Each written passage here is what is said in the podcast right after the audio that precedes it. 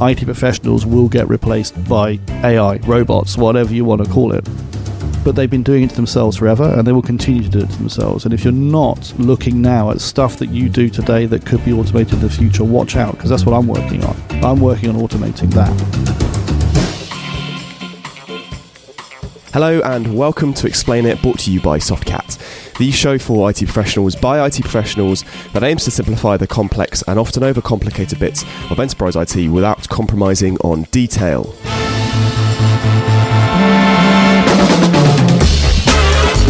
I'm host Michael Bird, and over the next 30 or so minutes, I'll be challenging our panel of experts to take a different area of the IT ecosystem and, of course, explain it. In this episode, we're going to be talking about the rise of the machines, specifically how this is and will affect organizations and individuals alike. And to help us uh, discuss, we have Dean Gardner, who is Softcat's Chief Technologist for Cloud. Dean, this is your second time on Series 2 of Explain It. What is your interesting fact for this episode?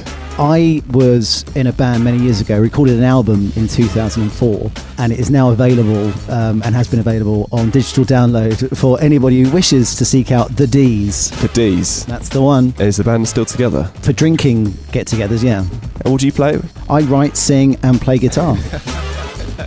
Sorry to laugh. That's brilliant. And we've also got Joe Bagley, who is Vice President and Chief Technology Officer EMEA at VMware. Can you just explain what exactly a Vice President and Chief Technology Officer EMEA at VMware does? So, Chief Technology Officer at VMware, CTO stands for two things. The first thing is Chief Technology Officer, which is 50% of my time. And that is inbound, working with our product teams, our development teams, and doing what I call connecting R&D in the field. The other 50% is Chief Talking Officer, which is this, and all the other stuff that I do, which is sharing our strategy strategy, making sure that our customers and our partners are understanding our strategy.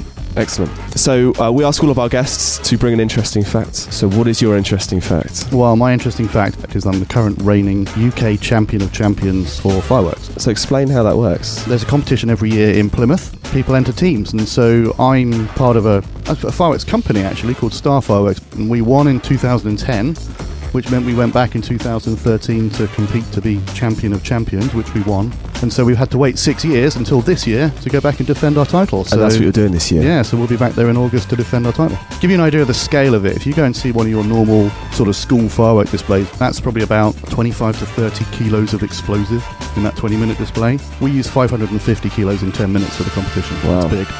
Wow. Okay, uh, so uh, let's get on with the show. And we talked um, earlier in the season, I think it was episode two, um, about AI and machine learning. We, we talked really practically about what it is, uh, but we didn't go into too much detail about the ethics of it all.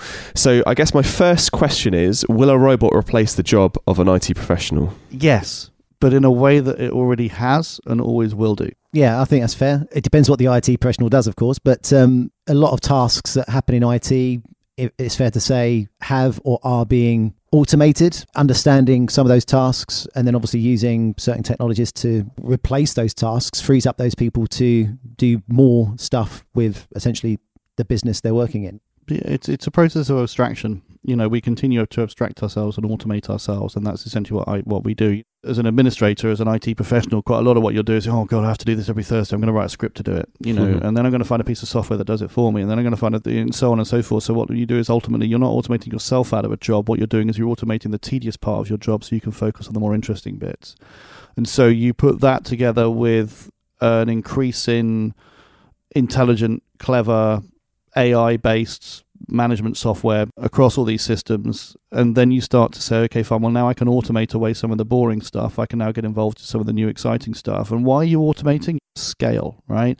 You've gone from a sysadmin that managed four five six ten servers and knew the names of every single one of them and handcrafted and configured them themselves which is kind of where i started all the way up to now they're probably going to have to manage tens of thousands of containers, as well as managing a whole bunch of VMs, as well as managing a whole bunch of um, elements across multiple clouds. And so, as you enter into this multi cloud world with applications distributed across multiple locations, and at the same time, when you look at it from a security perspective, which people don't tend to look at either, the world of perimeter based security is long dead, right? So, you cannot do multi endpoint, multi cloud security without some level of automation. So, the answer is yes IT professionals will get replaced by AI, robots, whatever you want to call it, right?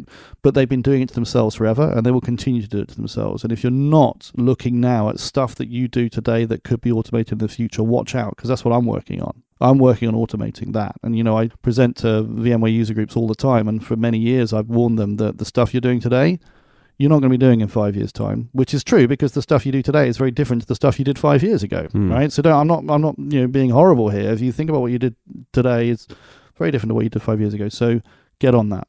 In terms of you know replacing people, why do you think that is? Why do you think that's going to be happening or that is happening? Well, you're looking at two types of AI, right? So there's generalist AI or AGI or artificial general intelligence, whatever you want to call it, and that's essentially trying to create an entire human brain equivalent. We are years away from that, as in an entirely autonomous operating human brain that does everything. You know, we're a long way away from that. Flip that on the other side, you've got task specific AI. What that is, is where we've got AI that's focused on one particular thing. Really good example, something like Google Home or Alexa, which, you know, if you've got this on a loudspeaker in your home, I'm sorry for what I just did. Um, and, and what that is doing is that can make people think they're talking to an AGI, but actually they're not. They're talking to something that's really good at language and, and, and you know specific, to, but it can't do anything else than that. So we have to be very careful as we go forward of people not confusing a task specific AI that's particularly good that can make you think you're talking to or dealing with or whatever some kind of human and something that actually is a true AGI. So we're a long way away from a true AGI that would replace everything you've done today, including getting up out of bed, driving to work, whatever that is. But we're certainly at the point where we can, you know, replace someone sat there talking on a microphone to other people. That that can be done.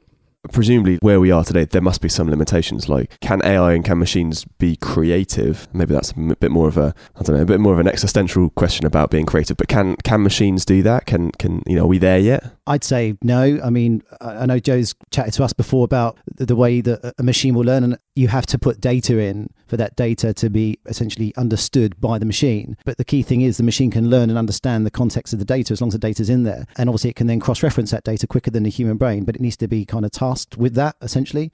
You can get an answer to something quicker, and we're seeing that in the legal profession. We're seeing that in medical um, and other other other sections of industry that's taken advantage of being able to run through loads of data using very heavy compute processing to produce an answer quicker than we could ever comprehend or even read. So that's kind of where I think it is today, and we're seeing a lot of organisations trying to take advantage of that kind of stuff. Hmm. And I think that's that's the real that's the real rub when you get to the, the ethics or where we are in terms of AI development now.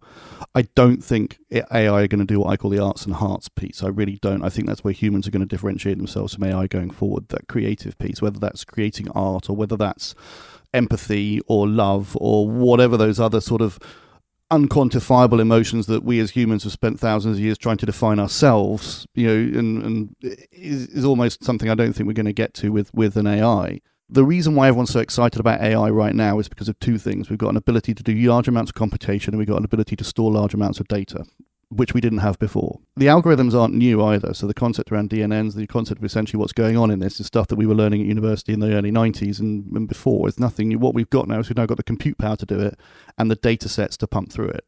And the data sets are great because they've come from a large number of humans connecting themselves to the internet and basically uploading pictures and everything about themselves to these huge data sets. And the compute, obviously, cloud, and we all know that story. So finally, you're down to this point where we can actually run these experiments with large data sets, etc. And I think the best way to describe what the difference is is, you know, I can get a four year old and show them three pictures of a cat, right? Three different cats. Go cat, cat, cat. And they go, oh, cat, cat, cat. And then I'll show them a fourth picture and they'll tell me whether that's a cat or a dog. You can't do that with a computer. I have to show it several hundred thousand pictures of a cat before it'll then even be able to possibly recognize a cat that it's never seen before. And that's what I mean by we need these large data sets, and whether that's large data sets of legal documents, whether it's large data sets or whatever, teaching because the way that we've structured, you know, essentially DNN, the way that machine learning works, the way that you know the regression tuning works, etc. We need to get these data sets and put them essentially backwards and forwards through these machines multiple times to actually start to tune them. We can now do that, and we can do that at a scale that was never done before. That's why we're all getting excited about AI because we're starting to see these task-specific AIs popping up, doing these cool things that have been specifically trained around a specific model, and people get really excited. Let's take this down then to an organisation level. What can an organisation do to ready themselves for this rise of the machines? Or maybe the, the counter question is: Is it already here? So in some industries, yeah, I mean things like cars and car factory lines, or my brother-in-law works for in a, in a company that produces paints, etc. And there's there's loads of automation and robots, if you like, and human interaction in those. And they've been doing that for years. I mean, you go back 100 years ago when they were making cars, it was all people as the, the, time's gone on, robotics and automation has taken over to do some of that. And obviously, you look at the way they run their businesses, and it's it's all taking that data and obviously then having to learn how to do things better. So I think a lot of those organisations are, have already been using automation and robotics in their manufacturing, and obviously now what they're trying to do is to kind of do stuff that learns from what it's what's happening within those environments to create efficiencies and improve those things so I think it's been around for a while and it's just evolving and it's now starting to touch into almost white collar business. And I think that's the difference really is that organizations now are starting to lo- use uh, com- cloud and compute processing to do stuff that historically probably wouldn't have thought was relevant or possible. And th- I think that's kind of where hmm. we are a little bit. Yeah, there's that famous quote about the future's here. It's just not, you know, the future's already here. It's just not evenly distributed, right? So, yeah. you know, the, the, all the stuff we're looking at already exists in pockets. We've had automation for years. Is is that really AI? Is that robotics? You know, I'm not sure because it's not exactly getting insight. It's just automation. I think what we're looking at now is the, the good word is insight, where something gives you insight into into data sets. And so, specifically to your question, how can people prepare themselves? How do enterprises prepare themselves? Well, actually you need to start looking at the data that your enterprise has and make sure that it's accessible. Because if you truly want to gain insight into using AI to, to change what you do as a business, then you need to feed the machine data. So you need to make sure that your data is easily accessible, packaged up, whatever it is, in a way that's going to provide rapid ingestion and insight. So I'm seeing a lot of work at the moment in companies as they start to look across their data sets and start to pull things out, you know. And that, that explains the rise of companies like Mongo and others as they start to put these layers across these data sets to make it almost easier to, easier to play with. So that's that's you know one way I'd say you know you need to prepare for these kind of things. The other thing is that we're looking at where can insight make a difference, and you talked about moving up into the white collar space. That's a really interesting point because most people seem to think that it's it's I hate it's very classist, but it's the blue collar, it's the lower end jobs that are going to get replaced. Well, to a point, right? So yes, we've already seen those. You've got automated tills in Sainsbury's, but when you look at that, what actually is going to really hit is the middle management stuff. And so this is where the AI piece comes interesting because I don't need AI to replace those jobs. AI starts to replace some of those those type of jobs in you know driving etc. as we go forward. But the middle management piece is where they should need to be really scared. And what I mean there is if you think about how management works in most companies, you've got a layer at the top that runs the company, makes strategic decisions. You've got the layer at the bottom that's doing the real work, whether it's going out doing the sales, whether whatever it is. You know, think in the context of something like Softcat, for example. And in the middle, there's a bunch of people managing things. Now, what managing things actually is, is taking a bunch of data inputs and making decisions based on those data inputs, right? And so you think, well, actually, how much of the managing things could I replace? The example I always use is restaurants. The, the job of a restaurant manager is to say, okay, well, it's Thursday coming up and Friday. I'm planning ahead for the week, so I need to make sure I've got the right staff on at the right time. I've got the right amount of food in. I'm going to look at the weather, etc., etc. Those are all things I can do with a computer. And all those insights and decisions are things I can then do with the computer. Now, does that mean the restaurant manager gets replaced? Probably not, actually. What it means is, and this is where we get to the crux of what we're talking about here, it means we can augment restaurant managers with better intelligence. So the boring stuff like working out the rotas and working out how much food to order can become automated. So then the restaurant manager can focus more on the arts and hearts part of their job, be better at being out front of house, making sure customers and improving the service level, rather than if you go in most restaurants, they're sat in the back looking at spreadsheets and playing with paper. And so you think across the board in this white collar world, where could we improve the arts and hearts element and enable the humans to spend more time on that, more time managing their people, more time making sure the customer service levels are up, etc., etc., and less time on the administrivia, which we can automate using AI that provides insights on data. And, and we're seeing that a lot of our customers at the moment, where you know organisations they turn around and say we want to look at cloud technology, we might want to leverage some of that capability. How can I use that? And so we're being tasked with understanding what they're doing. You know what what do your users use on the desktop? What do your users do within your organization to provide the service you're doing to your customers? You'd expect the organization and the teams we're talking to to know some of that. And, and it's amazing how many just don't.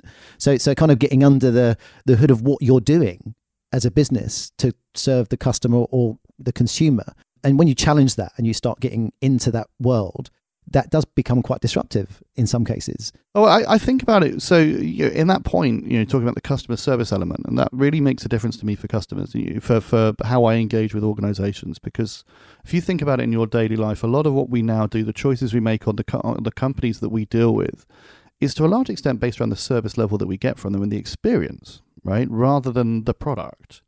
And so when I see this focus in the industry of, oh, we can use AI for chatbots, online chatbots, and we can have all the humans that we sell to talking to computers and it and you think, well, actually, what if you used AI in other areas of your business that enabled more humans in your organization to spend more time with your customers? That might be better. So, are you saying that with the rise in AI machine learning, what we're going to see more in organizations is less just stuff being automated for automation's sake? Actually, it's going to be used to provide a better experience to their customers. So it's about empowerment, right? So it's about augmenting humans with other technology. And so if you go back in history, you know, let's go back to before any technology whatsoever, like literally nothing. It was hmm. the whole human race was based on muscle power. If we go back to really sort of tribal times, back to you know thousands of years, the, the people who were in charge were the people who were the, the largest bloke in the village, was basically the boss, right? Because they smacked everyone else about, and then ultimately other people got alongside them with more muscle, and they had they augmented their muscle with other human muscle, and that's how you ended up with the system we have today. And we can get into the all property is theft, but that's a whole separate conversation. But ultimately, you know, they beat up the village next door, got bigger, and so on and so forth. So what we had was humans competing on muscle power. Then what we did was we started to find ways to augment our muscles with, first of all, other muscles from bigger, stronger animals. And then we decided we could build our own machines that could replace that muscle. So suddenly that's when factories, the Industrial Revolution happened. If you look at the Industrial Revolution, it's part about automation, but it's a lot of it's about replacing human muscle power with steam and other things that actually provided energy to create things in a more intelligent way. So ultimately, we were augmenting the only method we have of actually doing things we wanted to do, which was to eat food and turn it into power in our muscles, to actually creating machines that augmented us. So you think about that. So we augmented ourselves as humans with muscles. So actually now it's not who's got who's the biggest bloke in the village, but actually it's now who's the brightest bloke in the village because who's the one that can think best about how to use these machines to their advantage in a way that makes more intelligence. And that's the whole that's the industrial revolution, you know, in a nutshell. Yeah. Is the bright and intelligent people, not necessarily the strongest people, were the ones that won. That then allowed one, you know, more leisure time and allowed a sort of intelligentsia to rise up. But then we started to say, okay, well, what's the next phase after that? And you can hear in the second industrial revolution, third, if you speak to somewhere in the fourth, I don't really care. But basically, what happened since is we've had this knowledge explosion, I suppose, with the use of computers. So now, what you've got people doing is is starting to not compete on brain power anymore because of what we're doing now is we augmented ourselves you know the muscles and that's it so now we're you know competing on brain power now i can have an augmented brain you remember when you were at school if the older ones in the in the audience you had a calculator and you I had that argument with your teacher and the teacher was to go well you're never always going to have a calculator in your pocket are you you need to learn how to do this i'm like well no we do we all walk around with calculators in our pockets and actually more importantly we all walk around with most of human knowledge and an incredible amount of everything else you can imagine connected to us in our pockets in a mobile phone so we're all augmented humans today. So what do we compete on next? Because we've augmented our brains. So that comes back to my arts and hearts point. So now, back to the point, what you're now seeing is people competing on the arts and hearts piece. And what's the arts and hearts piece? That's service. It's how you feel. Yeah. And so do you not think a machine would ever be able to do the arts and hearts stuff? No, Honestly, I'm No. sort of taking a stand on that. I don't think they will. Agreed. What about if you're on a telephone conversation with someone and that someone is a robot but you're not aware of it? Well, they, they're trying that at the moment. You know, they, they've, they've created you know studies where they can you react and the way they, they talk can change based on an emotional response. We'll probably get there. I think that's where we talk about the morals and the ethics. I, I don't necessarily think it will it will sit very well. Let's just talk practically then for organizations. How practically can they prepare themselves for this? You know, is it is it a thought process? Is it something they need to they need to purchase? We talked about data sets. Is it is it to do with that as well? Uh, to me, it's very much data driven. Number one, um, I do think there is an element where organizations need to understand what tasks people are doing because there are tasks that can be automated. A lot of stuff that people do in a given week do they necessarily need to continue to do it manually? And that's not so much AI, but that's certainly is there a machine that could do something in a repeated task model? And and that is that is a yes. And and I think if you get to a point where you can take over those repeatable tasks and automate them, that's when you can start doing some of the stuff that Joe mentioned earlier. You can, as a business, start focusing on the person you're you're providing your business for. And I think that that's where a lot of organisations they're nowhere near that because they get into a habit of just doing what they do because that's what people do. They come to work, they do what they do, they go home, and actually get challenging that. Businesses, if they want to change and transform, in most cases, they have to start looking at that. And at what point do they do they look at their workforce and review their workforce and say, okay, well these are some of the jobs that we can maybe augment or replace? That should be a continual process. I mean, I I wouldn't see whether there'd be a point where you start or stop that. To be honest, it's something you should do in an organisation. You know, ultimately, I think that the bottom line is is you know, Dean's point, get ready for automation. And the point is, if actually if you're getting ready for automation now, what the hell have you been doing for the last 25 years? Look at, look at retail. retail. We keep we always cite back to the retail market, and you see how disruptive, you know, technology's been to that, and that continues to. And that's a lot of it's down to the fact that they've had high street. A lot of the high street stores, they've just gone, out. you know, it happened with the music industry. Ah, it won't won't affect us and and the fact is, they, it's because they never looked at it. They never looked at what they were doing. But someone come along and said, "Well, we can do it better." Retail's a really good example because I I'm I'm fed up with people bemoaning the death of the high street, right? And that's been bemoaned since the, we had a high street. The interesting thing is the high street is evolving with technology and it's evolving with society. So people complain, oh, you know, let's look at Marlow software, Softcat's based, people continue to complain that all the shops are shutting down and everyone's opening up coffee shops. Yeah, that's what's happening because shops that sell things don't make sense in a lot of cases anymore because I can get those things delivered to my front door because I can de- order them from my mobile phone from home. So why would I bother going to a shop to buy a thing? Now, what's the high street now filling up with? Well, it's filling up with services and experiences that I can't buy on the internet or get delivered to my house. That's a change in society and that's a change in retail thanks to technology. Now, if you want to flip that and go, okay, fine, well, what's happening in, in organizations and customers? It's the same story things continually change and so you've got to map to those changes when you look at that and you go, okay, this now talks to organizations and it talks to individuals, is how do we prepare ourselves for the future? Because the future is going to get changing faster and faster. So, what do I have to do? What I have to be, and the key word I'm hearing more and more is resilience. I have to build resilience into my organization. I have to build resilience into my people. I have to build resilience into myself such that as change comes, I am resilient and adaptable to change. Okay, so um, we've probably kind of covered this already, but can can we can you give me a bit of a timeline as to where we are today and where we're going to get to in the future, and when that future is going to be? I said two years ago, could we have predicted we'd have certain jobs, as I said, we have today in our organisation? No, and actually, people who run our business were going, "Why do we need that?" You can make some short term predictions, but the industry is changing and it's moving so fast. So, so how do you then say, "I need ten of this"? For something that's going to happen in two years, it, it, doesn't work like that. So it's how you react and how you uh, adjust what you're doing as a business to to to kind of meet the consumer or meet the customer. And we're having to do that. And the only way we can do that is by harvesting and managing the data to then see where the trends are. And at that point, you've got to be in a position where you can move. I do think there's an as, as, a, as, a, as a technical skills challenge in in the world anyway. You know, there's gaps in terms of what's required, and I think that potentially stifling certain change. And I think that's the biggest kind of blocker essentially of, of, of, accelerating that change is technical skills and actually education even at school level i do think there's a gap and that's partly because you can't predict yeah and i think uh, you know it was Niels Bohr. The, the, quote was, "Prediction is difficult, especially about the future," um, which I, I, like quite a lot. Uh, and you're, you're spot on. I think the the future prediction bit is difficult, but it comes back to what I said about resilience. Yeah, and it really is about resilience. You talk about school curriculums is very important. When when I you know I often in my position, and so I'm sure you do get asked, you know, is it important to get kids to do coding or do you do all this kind of stuff? And I'm like, no, actually, I don't think we should teach our kids to code. You know, well, why not? Well, because by the time the kids we're teaching now to code get to job, they won't need to code because the computers will be coding themselves. I think if you're preparing yourself for the future, you need other skill sets. And it's, you know, I'm on a lot of panels where people say, you know, if you go back and do it again, what would you study? And a lot of technologists sit next to me and say they'd wish they'd studied psychology or something along those lines. Because ultimately, if you look at this conversation we've had, a lot of it comes back to human interaction.